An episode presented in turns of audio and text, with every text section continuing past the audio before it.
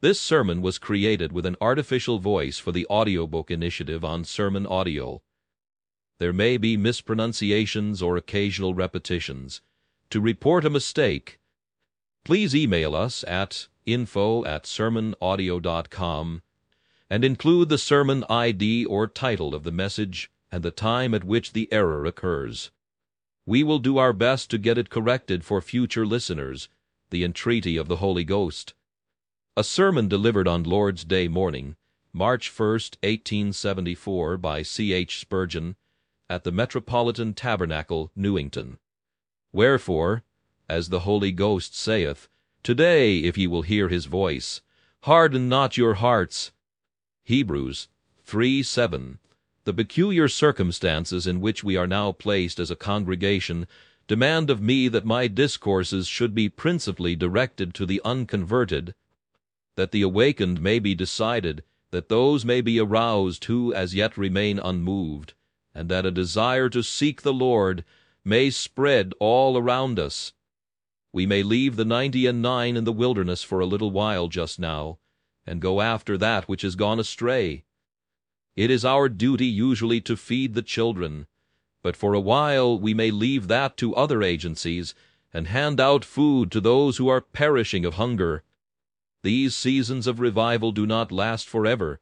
They come and they go, and therefore they must be improved while they are with us. The husbandman tells us that he must make hay while the sun shines, and we also must attend in the season to the labor which it suggests.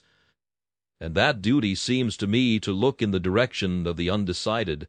While God is speaking so mightily, we should plead with men to hear his voice.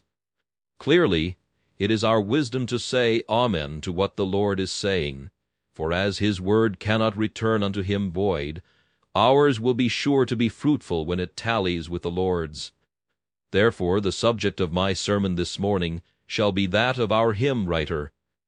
Hear God while he speaks, then hear him today, and pray while he hears, unceasingly pray. Believe in his promise, rely on his word, and while he commands you, obey your great Lord. I have taken this text with the earnest hope that God may bless it and I look to the Lord's people to baptize the text in floods of anxious tears for the unsaved. 1. The first point which it presents for serious consideration is this the special voice of the Holy Ghost.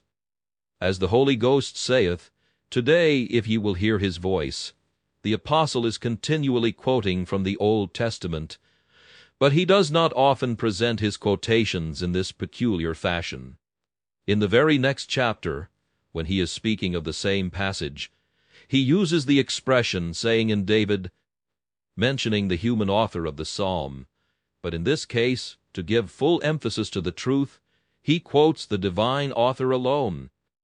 As the Holy Ghost saith, these words, it is true, are applicable to every passage of sacred Scripture, for we may say of all the inspired books, as the Holy Ghost saith, but it is designedly used here that the passage may have the greater weight with us. The Holy Ghost, in fact, not only speaks thus in the 95th Psalm, but it is his unvarying utterance. The Holy Ghost saith, or continues still to say, Hear ye his voice today.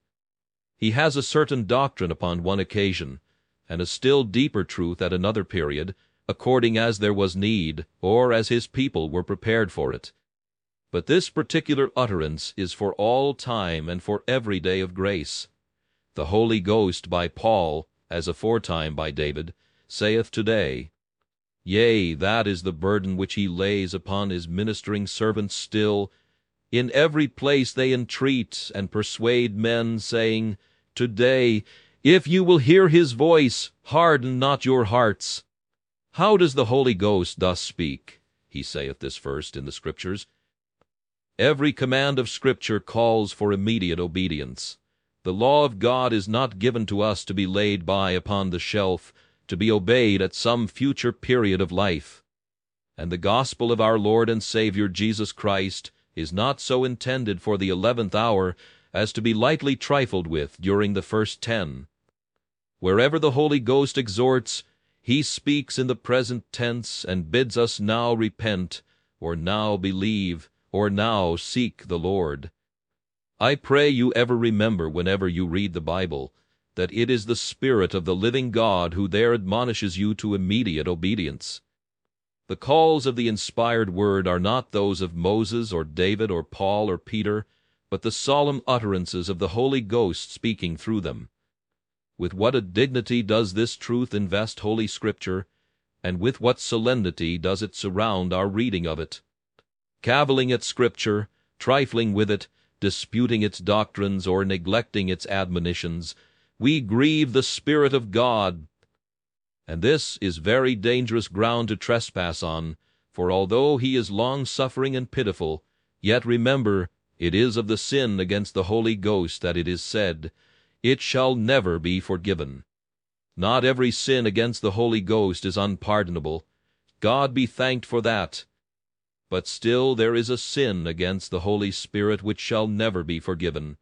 Therefore do we tread, I say, on very delicate ground when we vex him. As we do if at any time in reading his word we count his teachings to be light matters. Beware, I say, Ye men of England, who have your Bibles in your houses, among whom the word of the Lord is common as wheat and bread, beware how ye treat it. For in rejecting it ye reject not alone the voice of apostles and prophets, but the voice of the Holy Spirit himself. The Holy Ghost saith today, He bids His people make haste, and delay not to keep the commands of God, and he bids sinners seek the Lord while he may be found, and call upon him while he is near. Oh, may you hear his warning voice and live.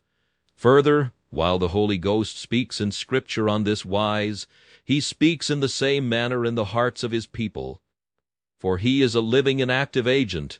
His work is not ended. He speaks and writes still. The pen is still in his hand, not to write with ink upon paper, but upon the fleshy tablets of prepared hearts.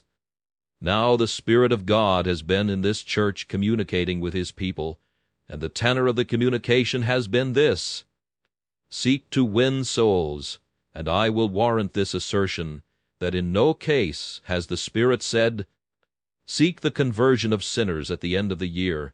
Awake to earnestness about their souls when you have become more mature in years and judgment. But every man and woman here saved by grace, who has felt the Holy Spirit within him, has felt an impulse to seek the conversion of sinners at once.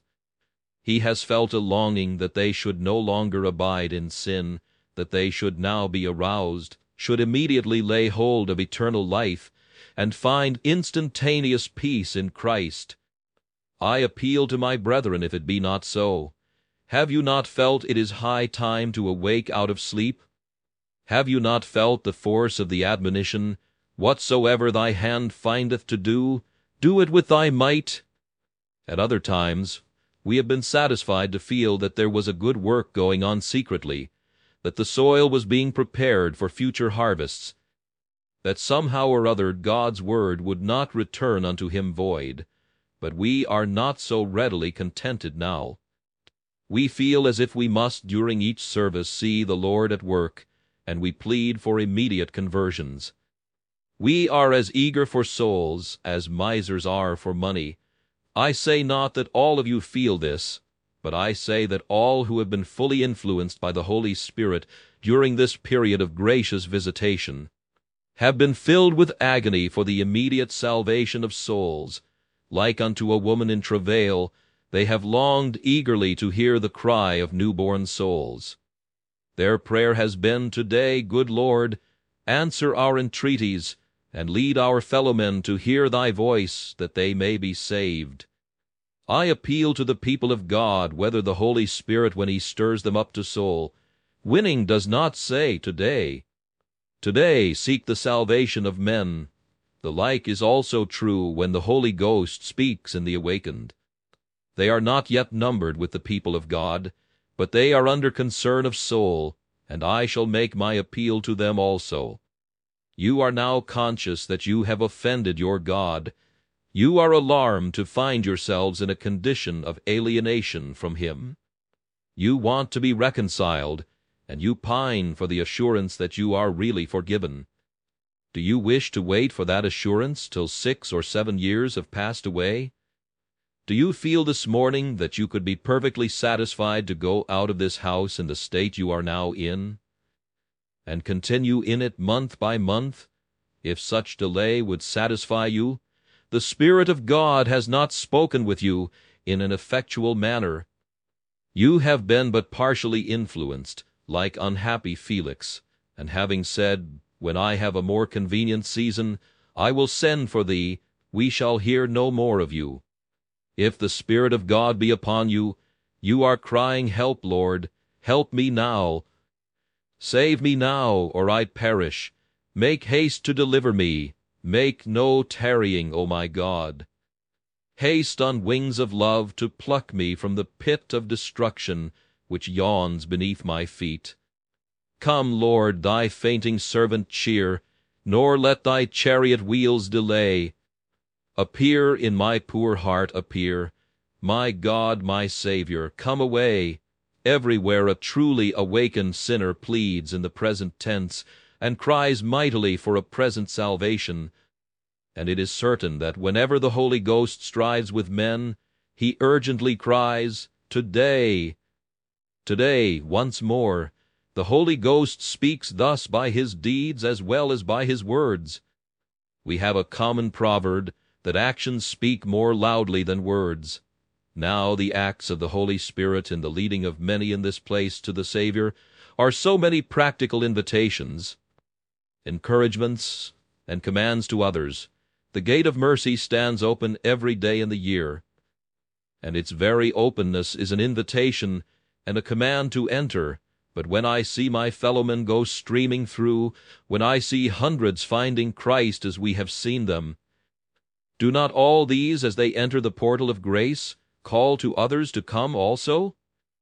Do they not say, This way may be trodden by such as you are, for we are treading it? This way assuredly leads to peace, for we have found rest therein. It is surely so. This way of speaking from the Holy Ghost has come very closely home to some of you, for you have seen your children enter the kingdom, and yet you are not saved yourselves. Some of you have seen your sisters saved, but you remain unconverted still. There is a husband yonder whose wife has told him with sparkling eyes of the rest she has found in the Savior, but he himself refuses to seek the Lord. There are parents here who have found Jesus, but their children are a heavy burden to them, for their hearts are unrenewed. Did I see my brother pass the gate of salvation? May I not take that as an intimation from God's Spirit that He is waiting to be gracious to me also? When I see others saved by faith, may I not be sure that faith will also save me? Since I perceive that there is grace in Christ for the sins of others exactly like myself, may I not hope that there is mercy also for me? I will venture to hope and dare to believe. Should not that be the resolve of each? And is not that the point to which the Holy Spirit would lead us? Is not the bringing of one sinner to himself intended to allure others? The Holy Ghost saith, today. But why so urgent, blessed Spirit? Why so urgent? It is because the Holy Ghost is in sympathy with God, in sympathy with the Father who longs to press the prodigal to his bosom, in sympathy with the Son who is watching to see of the travail of his soul. The Holy Ghost is urgent because he is grieved with sin, and would not see it continued for an hour, and every moment that a sinner refuses to come to Christ is a moment spent in sin. Yea, that refusal to come is in itself the most wanton and cruel of offenses. The hardness of man's heart against the gospel is the most grievous of all provocations. Therefore does the Holy Spirit long to see man rid of it, that he may yield himself to the omnipotent power of love. The Holy Ghost desires to see men attentive to the voice of God, because he delights in that which is right and good. It is to him a personal pleasure. He is glad to behold his own work in the sinner carried on till salvation is secure. Besides, he waits to execute his favored office of a comforter, and he cannot comfort an ungodly soul. He cannot comfort those who harden their hearts. Comfort for unbelievers would be their destruction, as he delights to be the comforter, and has been sent forth from the Father to act specially in that capacity.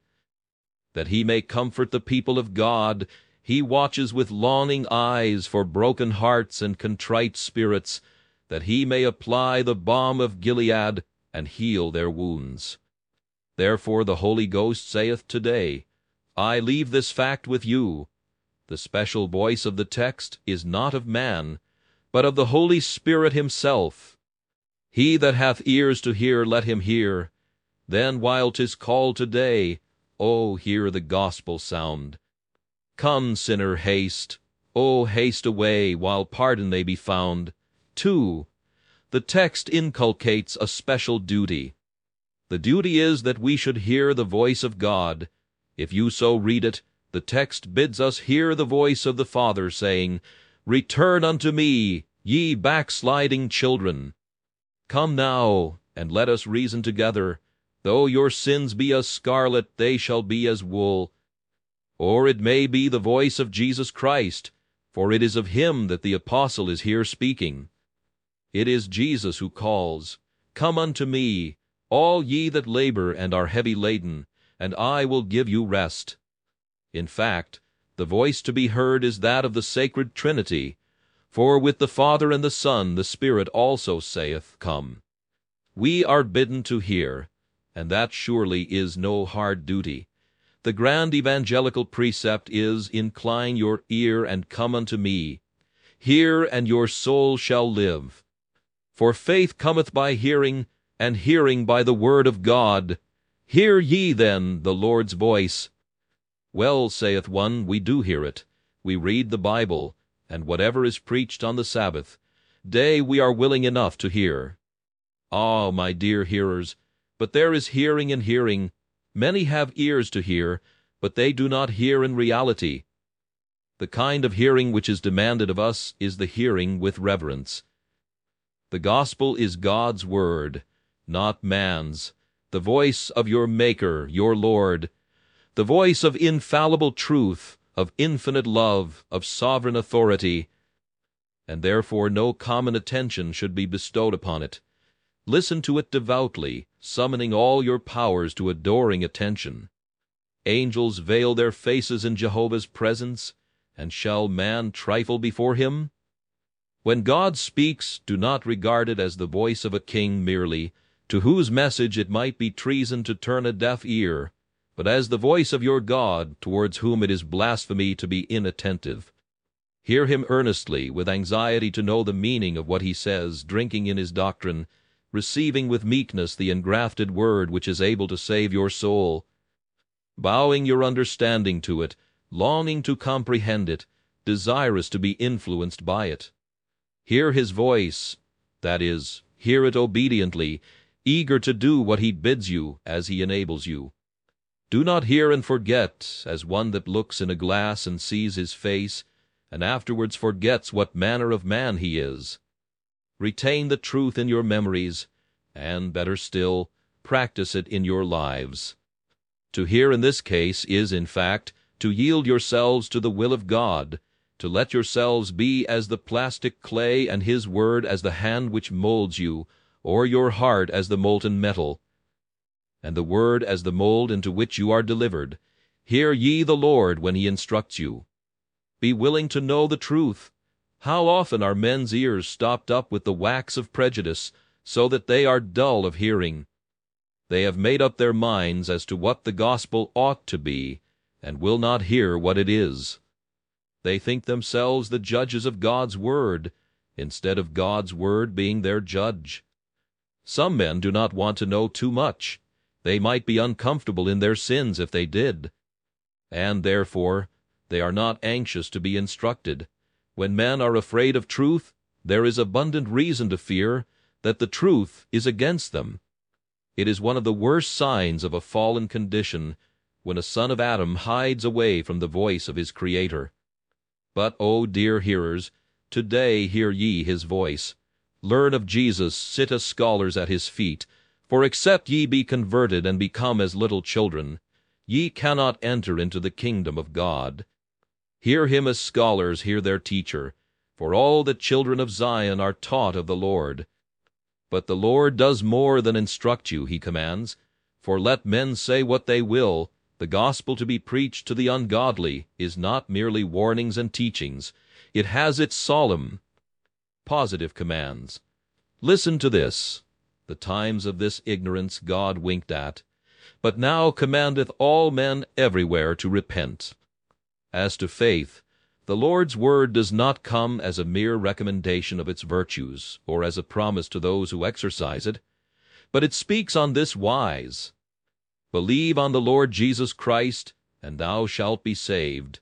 He that believeth and is baptized shall be saved.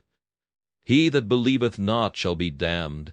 The Lord puts the solemn sanction of a threatening of condemnation upon the command to show that it is not to be trifled with. All power, says Christ, is given unto me in heaven and in earth. And therefore, clothed with that authority and that power, he sends out his disciples, saying to them, Go ye therefore and teach all nations, baptizing them in the name of the Father, and of the Son, and of the Holy Ghost, the word goes forth with divine authority, saying, Repent ye and believe the gospel. This is as much God's command as that which saith, Thou shalt love the Lord thy God with all thine heart, and there is this much the more of solemn obligation, that whereas the law was given by Moses, the gospel command was given by the Son of God himself. He that despised Moses' law died without mercy, of how much sorer punishment, suppose ye, shall he be thought worthy, who hath trodden under foot the Son of God? Hear ye then the commands of Jesus, for be you sure of this, that his gospel comes to you with the imperial authority of the Lord of all. But the Lord does more than command. He graciously invites. With tenderness he bids sinners come to his banquet of mercy, for all things are ready as though he pleaded with men, and would fain persuade where he might command, he cries, Ho, every one that thirsteth, come ye to the waters. And ye that have no money, come buy wine and milk without money and without price. Many of the Lord's invitations are remarkable for their extreme pathos, as though it were rather himself that would suffer than the sinner, if the sinner remained obstinate. He cries, Turn ye, Turn ye, why will ye die, O house of Israel? Like a father pleading with a beloved but disobedient son who is ruining himself, God himself pleads, as if the tears stood in his eyes. Yea, the incarnate God in very deed wept over sinners and cried, O Jerusalem, Jerusalem, Jerusalem! How often would I have gathered thy children together as a hen gathereth her chickens under her wings, and ye would not. Will you not listen then when God instructs? Shall he give light and your eyes be closed? Will you not obey when God commands? Intend ye to be rebels against him? Will ye turn your backs when God invites? Shall his love be slighted, and his bounty treated with scorn? God grant it may not be so. The good Spirit asks no more than is just and right when he cries, Hear ye the voice of the Lord. But the Lord does more than invite. He adds his promises. He says, Hear, and your soul shall live. And I will make an everlasting covenant with you, even the sure mercies of David. He has told us that if we confess our sins, he is faithful and just to forgive us our sins, and to cleanse us from all unrighteousness. Glorious promises are there in his word, exceeding great and precious. Oh, do not, I beseech you, count yourselves unworthy of them. For if so, your blood be on your own heads. The Lord also threatens as well as entreats. He warns you, if you turn not, he will whet his sword. He hath bent his bow and made it ready.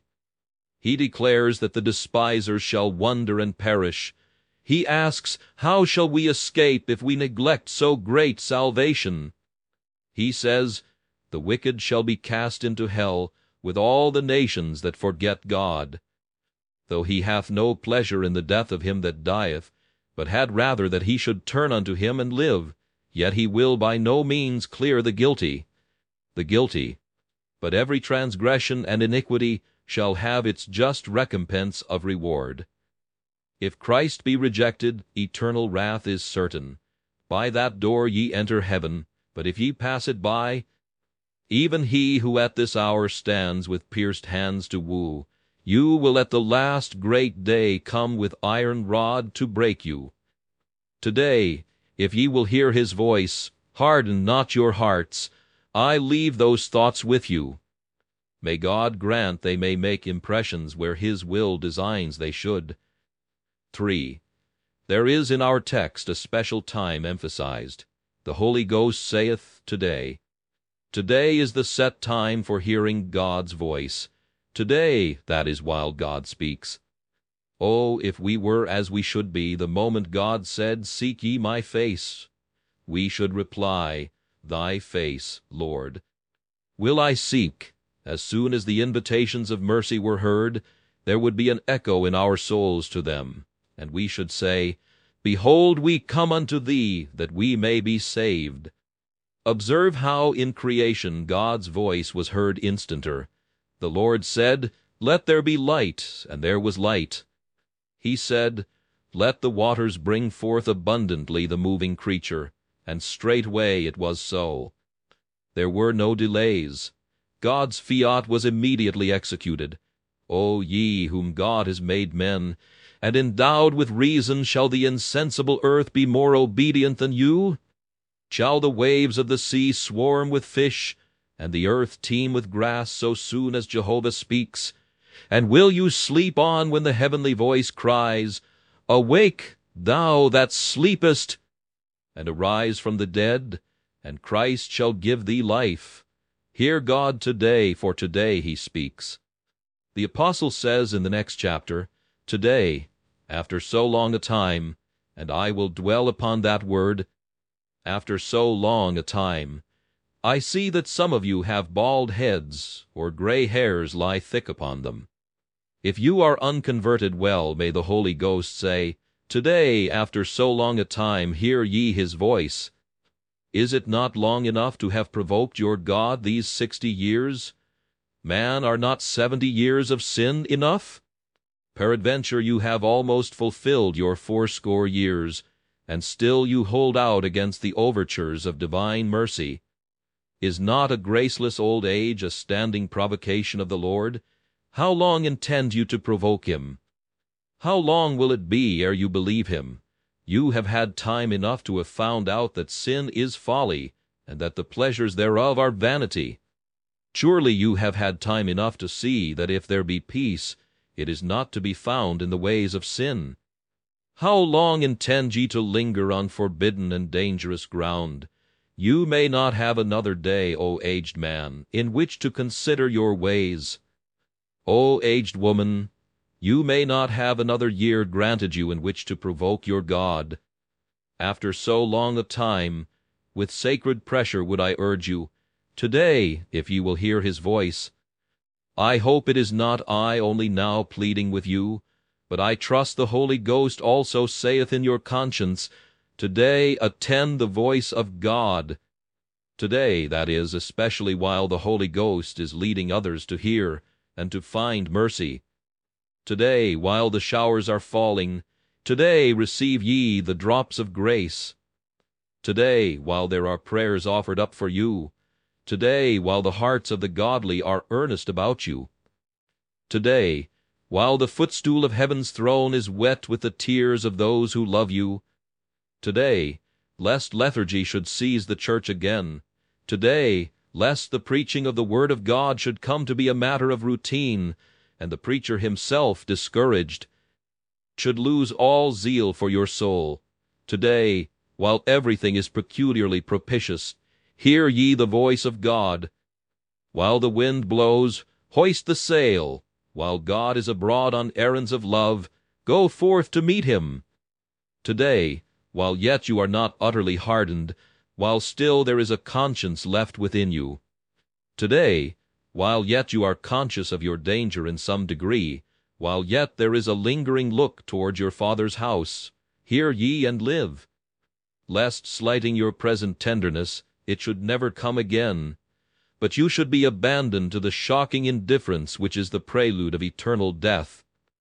Today, young people, while yet you are undefiled with the grosser vices, today, ye young men who are new to this polluting city, ere yet you have steeped yourselves in its streams of lust, today, while everything is helpful to you, hear ye the loving, tender, wooing voice of Jesus, and harden not your hearts. To me the text seems wonderfully gospel-like when it says today, for what is it but another way of putting the doctrine of that blessed hymn, just as I am, without one plea? Today, that is, in the circumstances, sins, and miseries in which you now are. Hear the gospel and obey it. Today, since it finds you in yonder pew, hear God's voice of mercy in that pew. Today, you who have never been concerned before, while God speaks, let it concern you. Ah, you say, if I were living in another house, you are called today, if you are living with the worst of sinners. I will hearken when I have enjoyed that sinful pleasure which I promised to myself next Wednesday. Ah, if it be a sinful one, Flee from it, or it may make a turning point in your history, and seal your soul's ruin. Today, if ye will hear his voice. Ah, if I had attended a few more revival meetings and felt in a better state, I would obey. It is not so written, sinner. It is not so. I am not told to preach the gospel to those of you who are ready to receive it, and say, He that believeth and is baptized shall be saved if he be already in a measure prepared to believe. No, but to every creature here I have the same message to deliver. In the name of Jesus of Nazareth, who is also God Almighty at the right hand of the Father, believe ye in him, and ye shall live. For his message to you is for today, and admits of no delay. But I must reform, I must amend, and then will I think about believing, that is to put the effect before the cause. If ye will hear his voice, the reforming and the amending shall come to you. But you must not begin with them as the first matter. The voice of God does not say that, but it says, Believe in the Lord Jesus Christ. Oh, hear ye that voice. I must occupy a moment in showing you why the Lord in mercy says today, Do you not know that other people die? Why may you not die yourself? During these present services several have been taken from among us. I was surprised when I came home to find how many have died of late, concerning whom I should have predicted a much longer life.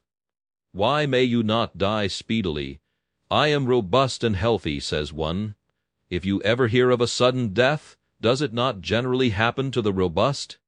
It seems as if the storm swept over the sickly, and they bowed before it like reeds, and so escaped its fury, while the vigorous in health, like powerful forest trees, resist the storm, and are torn up by it.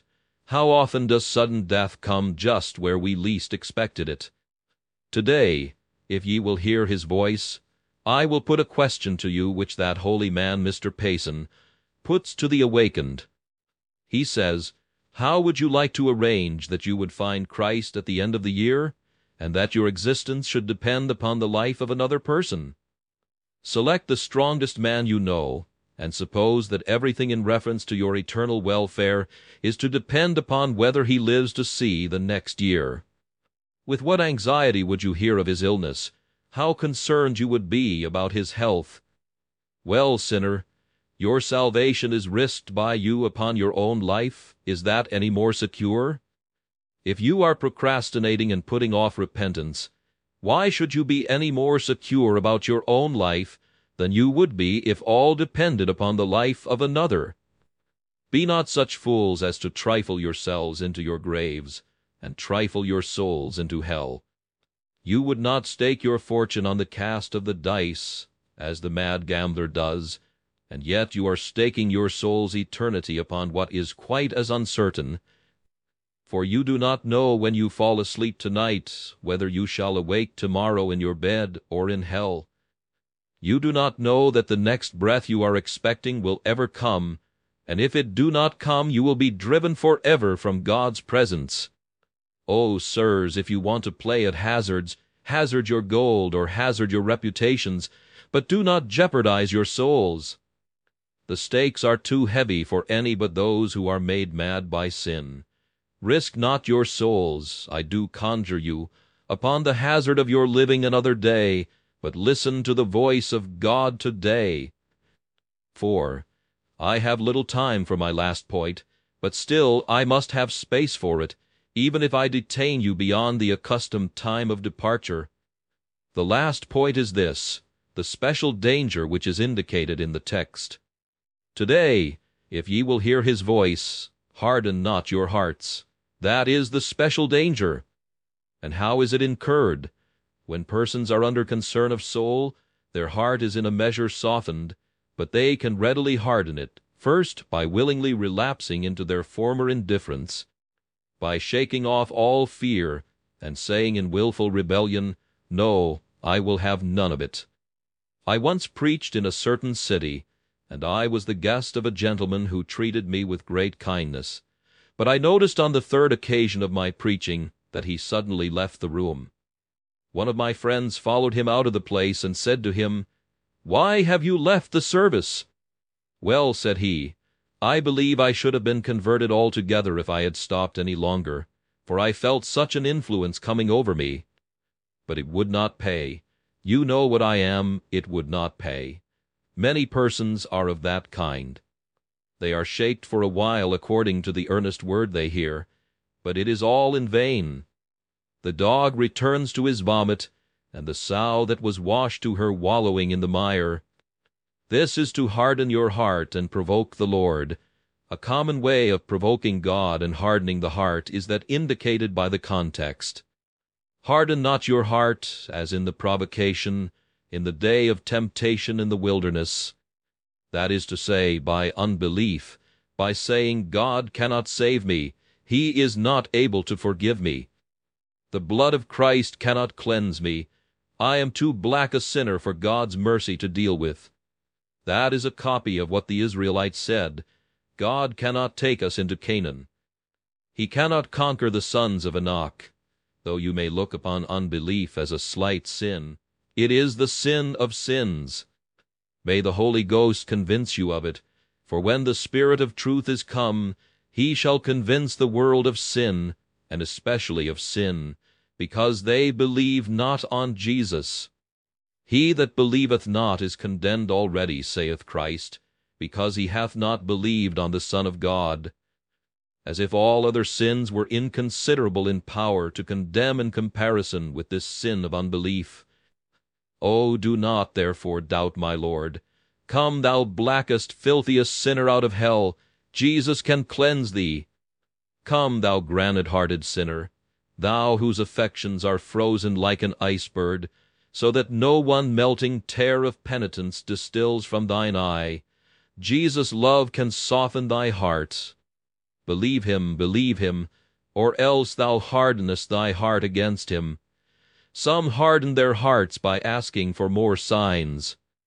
This also is after the manner of the Israelites. God has given us manna, can he give us water?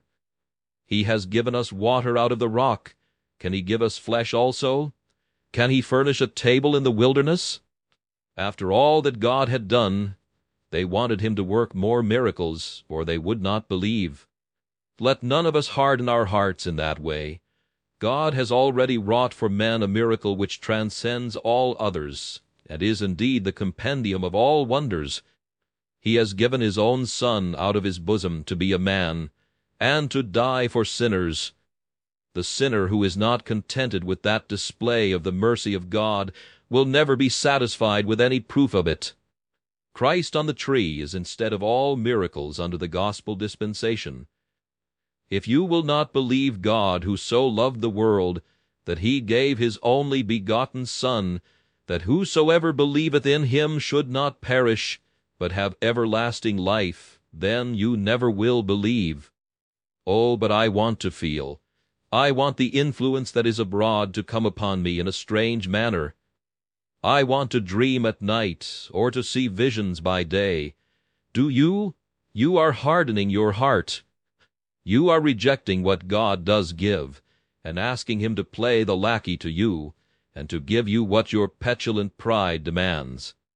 If you had these things, you would not believe any the more. He who has Moses and the prophets and rejects them would not believe even though one came to him from the dead. Christ on the cross is before you. Do not reject him, for if you do, nothing else can convince you, and there must you remain, hardening your heart in unbelief. Those also harden their hearts who presume upon the mercy of God and say, Well, we can turn when we please. Ah, how different will you find it! We have only to believe and be saved. Yes, but you will find only believing to be a very different thing from what you imagine. Salvation is no child's play. Believe me, I have heard of one who woke up one morning and found himself famous. But you will not find salvation in that way. He that seeketh findeth, and to him that knocketh it shall be opened. You harden your hearts if you plunge into worldly pleasures. If you allow loose companions to talk with you, if on this holy day you indulge in idle talk, or listen to unhallowed mirth, many a tender conscience is hardened by the company which surrounds it. A young woman hears a powerful sermon, and God is blessing it to her.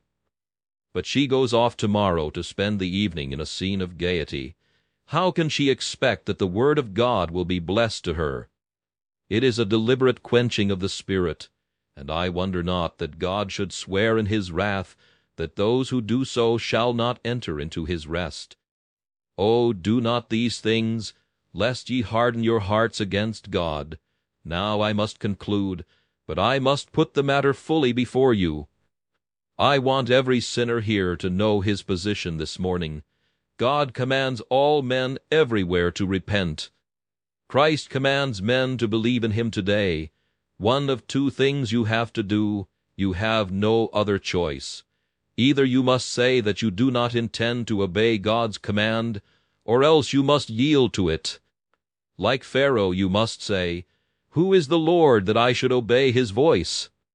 Or else, like the prodigal son, you must resolve, I will arise and go unto my father. There is no other choice. Do not attempt to make excuses for delay. God makes short work with sinners' excuses. Those who were invited to the great supper said, We are going to our farm and our merchandise. We are about to try our yokes of oxen, or we have married a wife. But all the Lord said about it was, None of the men which were bidden shall taste of my supper. There was the end of it. There was a man once who had a talent, and he buried it in a napkin, and said, I knew that thou wast an austere man, and so on. What notice did his master take of that speech? He merely said, Out of thine own mouth will I condemn thee. Thou knewest that I was an austere man, and therefore for that very reason, thou oughtest to have been the more diligent in my service. The Lord sees through your excuses, therefore, do not insult him with them. I have you here this morning before me, and you shall say one thing or the other before the living God, and before Christ, who shall judge the quick and the dead. He bids you now turn from your sin and seek his face, and believe in his dear Son, Will you do it or not, yes or no? And mark you that yes or no may be final. This morning the last appeal may have been made to you. God commands, and I charge you, if your heart intends rebellion, say, If you dare, I will not obey. Then you will know where you are, and you will understand your own position. If God be not God, fight it out with him. If you do not believe in him, if he really be not the Lord who made you and who can destroy you, or if you mean to be his enemy, take up the position. And be as honest even if you are as proud as Pharaoh, and say, I will not obey him. Oh, I pray you do not thus rebel. God is gracious. Will you be rebellious? God is love. Will you therefore be hard-hearted? Jesus by his every wound invites you to come to himself, and the Holy Ghost himself is here, and is saying in the text, Today harden not your hearts. Yield yourselves now to his love, who round you now the bands of a man would cast, the cords of his love who was given to you, to his altar binding you fast. At his altar may you be found safe in the day of his appearing. God bless you. I beg those of you who know how to pray to implore a blessing on this word, for Jesus' sake. Amen.